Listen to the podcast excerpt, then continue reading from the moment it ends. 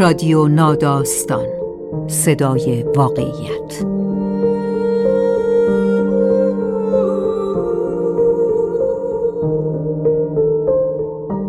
فصل دوم زندگی.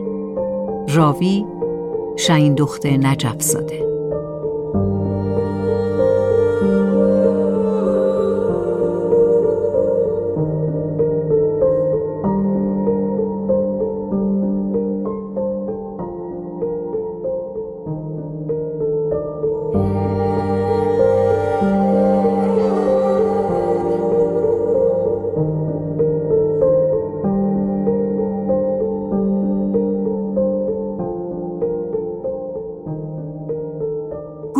در گذر عمرها مردم عادی، روشنفکران، علمای دینی و آزادی خواهان همگی به نتیجه واحدی رسیده بودند و دوای درد بیدرمان اوضاع فروپاشیده جامعه را توافق بر سر یک کلمه می دانستند.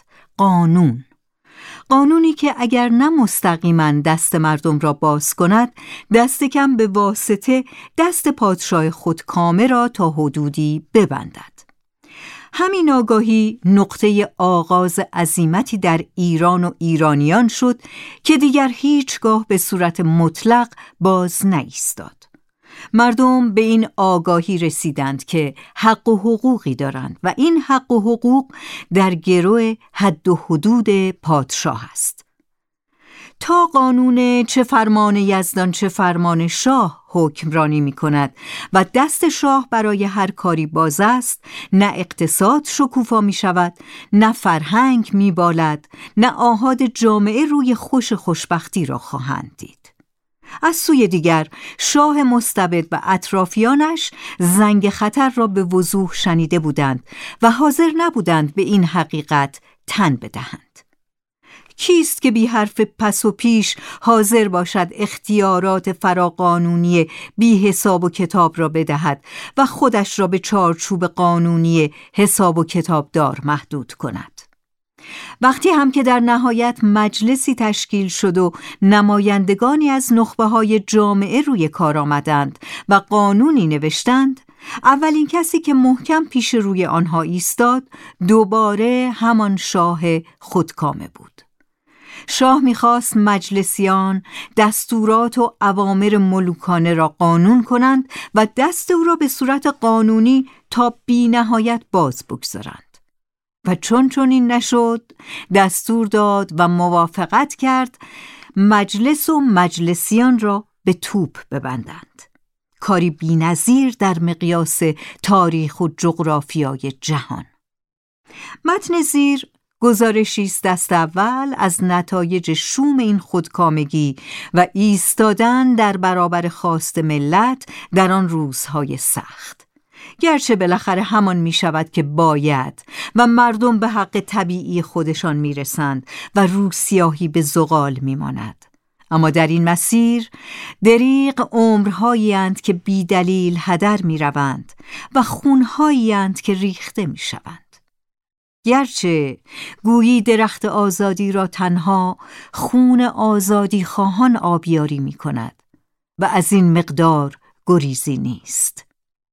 در میان کشته های این راه یکی هم میرزا جهانگیر خان سور اسرافیل بود که بعدها ده خدای بزرگ که خودش به لطای فلحیل از این محلک جان به در برد و زنده ماند در سوگش نوشت یادار ز شمع مرده یادار این متن از کتاب واقعات اتفاقی در روزگار نوشته محمد مهدی شریف کاشانی به کوشش منصوره اتحادیه و سیروس سعدوندیان نشر تاریخ ایران 1362 انتخاب شده. کشتگان راه آزادی نوشته محمد مهدی شریف کاشانی با صدای امیر اثباتی از اول آفتاب قزاقهای سواره و سربازها اطراف مجلس را گرفته چهار اراده توپ هم در چند موزه گذاردند. آقای تبا تبایی و آقای بهبهانی هم به مجلس وارد شدند. آقای آسد جمال افجعی هم با جمعی به مجلس می‌رفته که سربازها مانع می شوند. زد و خورد جزئی واقع شده آقا را می‌برند خانه وزیر اکرم که نزدیک مجلس است از انجمن آذربایجان و سنگرهای مجلس چند اسب توپچی و قزاق را با گلوله می‌زنند جمعی از قزاقها فرار می‌کنند از طرف دیگر توپ را به مسجد و مجلس بسته بعضی سنگرها را گرفته بعضی از سنگرها هم دفاع می‌کنند از خان و جهانگیر خان مدیر سور اسرافیل از سنگر خود درب مجلس را خالی و متفرق می کنند. با دلیری میآیند توپ در مجلس را به داخل مجلس ببرند که اسدالله خان تیر خورده کشته می شود. جهانگیر خان خون او را به صورت خود مالیده که یعنی حالا که تو شهید وطن و آزادی هستی من هم افتخارا صورتم را از خون تو رنگین می کنم. قزاقها و اشرار دیوار مجلس را خراب کرده داخل بهارستان شدند. بعد از خراب شدن دیوار مجلس وکلا و نمایندگان در مجلس بودند. از طرف خیابان دوشان تپه از باغ خارج می شوند. جماعتی فرار می کنند. جماعتی تغییر لباس می دهند. حجج اسلام هم با گروهی به باغ امین و دوله وارد می شوند. از قراری که مردم می‌گویند امین و دوله هم به باغشا تلفن می کند که آقایان به باغ و پارک من وارد شدند در جریان باشید. در باغ امین و هم بعضی در زیر درختها، بعضی در اتاق باغبان، بعضی متفرق در باغ بوده که جماعتی از قزاق وارد باغ می شوند. حاج میرزا ابراهیم آقا نماینده آذربایجان در خیابان باغ بوده گلوله می‌خورد و فورا جان می‌دهد. قزاقها آقای بهبهانی و آقای تباتبایی را گرفته لخت کرده سر و پا برهنه جلوی اسب انداخته بزن بزن تا حوالی پارک زل سلطان برده. از آنجا در درشکه نشانده به باغ شاه می‌برند. با ورود به باغشاه هرچه قزاق و سرباز بوده به درشکه آقایان حمله می کنند حشمت و دوله خود را روی آقایان انداخته از کشتن نجاتشان می‌دهد. ولی ریش آقای بهبهانی را خیلی کندند و آب دهان به صورتش انداختند. تدبیرا حکم حبسشان را دادند از خطر کشتن آسوده شدند تا بچه بشود. به حضور اعلی حضرت هم که می‌روند شاه به آقایان خطاب توتو می کند. آقای آسد عبدالله می‌گویند که اعلی حضرت یا به طریقه سابق صحبت کنند و یا امر کنند ما را بکشند. من حاضر نیستم این گونه خطابات را بشنوم. فورا شاه تغییر اسلوب داده به نحو سابق صحبت می کند و اظهار نارضایی از این ترتیبات نموده که حالا خوب است یک چندی آسوده باشید. از آن طرف رئیس مجلس و حکیم الملک خودشان را در موستان باغ امین و دوله پنهان کرده بعد با لباس باغبانی به سفارت فرانسه رفته متحسن می شوند. ملک المتکلمین و بهاءالواعظین و میرزا جهانگیر خان و میرزا داوود خان و آسد حسن حبل المتین در باغ امین و دوله پنهان شده بودند. بعد از خلوت شدن حبل المتین آنها را به خانه خود دعوت می کند. بعد از ورود به خانه مادر حبل المتین بنای داد و فریاد می‌گذارد که چرا ما را به حال خود نمی‌گذارید؟ از جان ما چه می‌خواهید؟ فرزندم را گرفتار مالمان را تاراج خواهید کرد. چرا اینجا آمده اید با اینکه حضرات چاره نداشتند گریه و عجز و لابه پیرزن اسباب دلخوری آنها می شود ملک المتکلمین با پسرش و جهانگیرخان سور اسرافیل می‌گویند در هر صورت ما باید گرفتار شویم. بهتر این است که این زن بیچاره را از ترس و خیال آسوده کنیم و به نارضایی او رضا نباشیم. آن سه نفر از خانه بیرون می‌زنند. اما بهاءالواعظین می رود و در مبال همان خانه پنهان می شود. خود حبل المتین می رود زیر میزها مخفی می شود. باقی هم می روند در آبنبار پنهان می شوند. آن سه نفر که بیرون می روند فوراً گرفتار می شوند و بزن بزن آنها را به خانه برده حبس می کنند. بعد از ورود آنها بعضی را کتبسته بعضی را زنجیر کرده سر و پای برهنه جلوی اسب انداخته با چوب و قنداق تفنگ بزن بزن از قزاقخانه به باغشاه می‌برند. بعد از ورود به باغشاه قزاقها حمله کرده و می‌گویند شماها برادران ما را کشته اید باید تقاس و قصاص کنیم. صاحب منصبان مانع می‌شوند و نمی‌گذارند. ولی همگی چند زخم روی بدن دارند. حاجی ملک از سایرین زیادتر مجروح است. حاجی ملک وقتی در قزاقخانه حبس بود یک صاحب منصب روسی میآید در به مجلس با کمال سختی پاهای خود را بر زمین می‌زند دندانهای خود را بر هم میفشارد و بسیار ناسزا می‌گوید و می‌رود. بعد پالکونیک میآید. به قدری که دلش خنک شود به حاجی ملک فوش می‌دهد و سخریه می‌کنند و توی سر او می‌زنند و بعد با آن افتضاح روانه باغشاه مینمایند. نقدا جماعتی در باغشاه حبسند. از طرف دیگر همزه نامی بوده از سربازان ملی و باقرنام پنیری. هر دو گرفتار شده میآورند نزد پالکونیک. از حمزه سوال می‌کنند مشروطه یا مستبد؟ می‌گوید مشروطه. سوال می‌کنند به چه کار مشغول بودی؟ می‌گوید در انجمن مزفری تفنگچی بودم. می‌گوید لابد قزاق هم کشته ای جواب می‌دهد خیر. می‌گوید این جوان خوبی است مرخص کنید برود. آن بیچاره تعظیم کرده می رود. از عقب سر او پالکونیک با گلوله زده و امر می کند تیربارانش کنند. بعد از آن باقر را هم تیرباران می کنند. آنهایی که در مسجد و مدرسه ناصری مانده بودند. با آنکه توپ به مسجد میبندند گنبد و گلدسته ها را قدری خراب کردند اما آن بیچاره ها تا جایی که فشنگ داشتند دفاع می کنند. بعد از اتمام فشنگ از سنگر خارج شده ها را در حوض آب ریخته فرار می کنند. حاج محمد تقی تفنگدار هم بوده است. بعد از فرار به خانه حاج ابراهیم وکیل می رود. راهش نمی دهند. متحیر است که چه کند یا کجا برود. در همین حین یکی از اشقیای مستبدین او را می‌شناسد و می‌گیرد. ساعت و پولش را می‌گیرد، دستهایش را میبندد، به سربازها می سپارد و او را هم بزن بزن به باغشاه می‌برند. آسد جمال افچهی هم بعد از معیوسی رفتن به مجلس به منزل وزیر اکرم می رود و آنجا می ماند. توپچیان خبردار می شوند توپ را به خانه وزیر اکرم می بندند.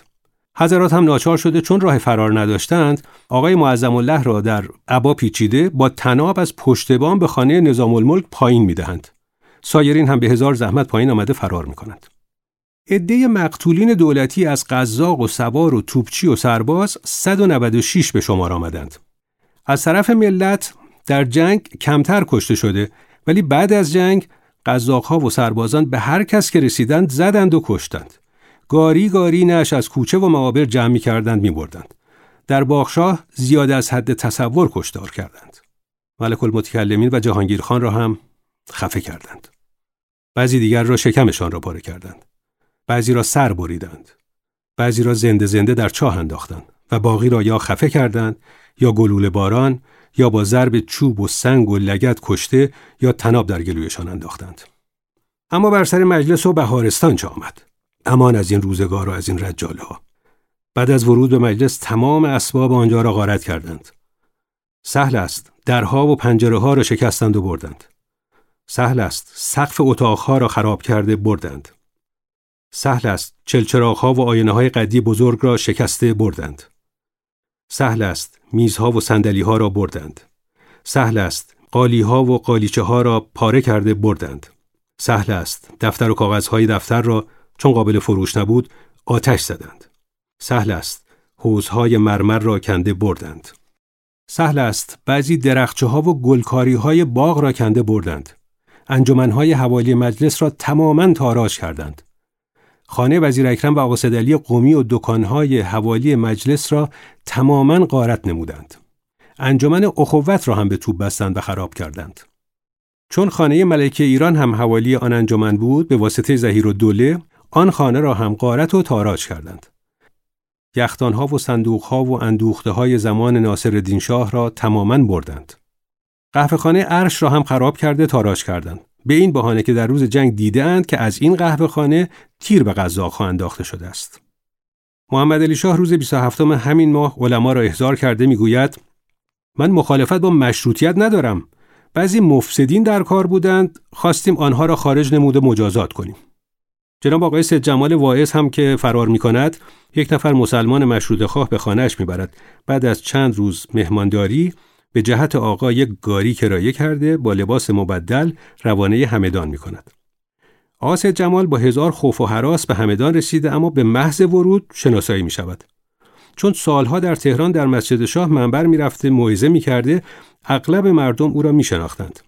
بعد از شناختن و معین شدن سید بیچاره عالم فاضل واعظ را گرفته می‌برند خدمت جناب مزفرالملک حاکم همدان معز علیه هم به ملاحظاتی که مبادا آلوده قبیه قتل نفسی واقع شود و یا مورد ایراد دولت شود سید بیچاره را تحت الحفظ به جهت حسام الملک قرگزلوی همدانی میفرستد. حسام الملک هم بعد از اطلاع از حال معزیان علیه بر حسب خیانت و شقاوت ذاتی که داشت امر کرد که در شب بعد از شام و خوابیدن چند نفر نوکرهای خود رفته سید بیچاره را نگاه داشته متکایی روی دهان او گذارده روی آن نشسته خفش کردند. حالا که از طرف شاه و هیئت دولت هم هیچ حکمی در این باب نشده بود. بی هیچ دلیلی خون اولاد پیغمبر را به گردن گرفته شهیدش کردند. بعضی از فراری های متفرقه مجلس هم به اشکال مختلف به سفارت ها پناه می‌برند. یکی با لباس یخفروشی و با سبد یخ بر سر و یخ شکن بر کمر بعضی با طبق میوه بر سر با ترازو بر دوش وارد سفارت انگلیس شدند یکی کوله بسته بزازی را بر دوش گرفته فریاد زنان هی بزازی وارد سفارت می شود. دیگری با کلاه نمد و بیل باغبانی به دوش اره به کمر وارد سفارت می شود. جناب تقیزاده از مجلس فرارن می رود به منزل خود و شب از منزل با لباس و کلاه فرنگی به سر وارد سفارت می شوند. تقریبا سی نفر به سفارت رفته بودند. فل جمله هرج و مرج همه جا را فرا گرفته و مستبدین هر چه می خواهند می کنند. گاه گاه به مشروطه مردباد مردباد می گویند. روز دوشنبه یک قزاق با چند نفر الوات با حال مستی از بازار عبور می کرده بی جهت سید راهگذاری را هدف گلوله کرده بیچاره کشته شده است. از بازار به خانه سنی حضرت رفته به شکرانه ورود آنها چند تیر خالی می کنند. صدای تفنگ که بلند می شود زن و بچه سنی حضرت و خانه های اطراف از ترس به خیابان می آیند و بعد معلوم می شود که اینها هستند و مشغول سرگرمی و تفننند. اجالتا هرج و مرج مطلق است. پسر یکی از تجار هم در این میانه تیر می‌خورد. پدرش نعش او را به خانه آورده مادر و خواهر گریه و زاری می کند. پدرش به مادرش می‌گوید پسر تو در راه آزادی و مشروطه در راه حفظ وطن کشته شده. من نعش او را به خانه آوردم که شماها شادی و افتخار کنید. هرچه هست این روزها هیجانی از اهالی تهران مشاهده می شود که باید حقوق خود را مطالبه کنیم. از طرف دولت هم مجددا امر شده که جماعتی را دستگیر نمایند مرغ سهر نال سر مرا تازه تر کن. زار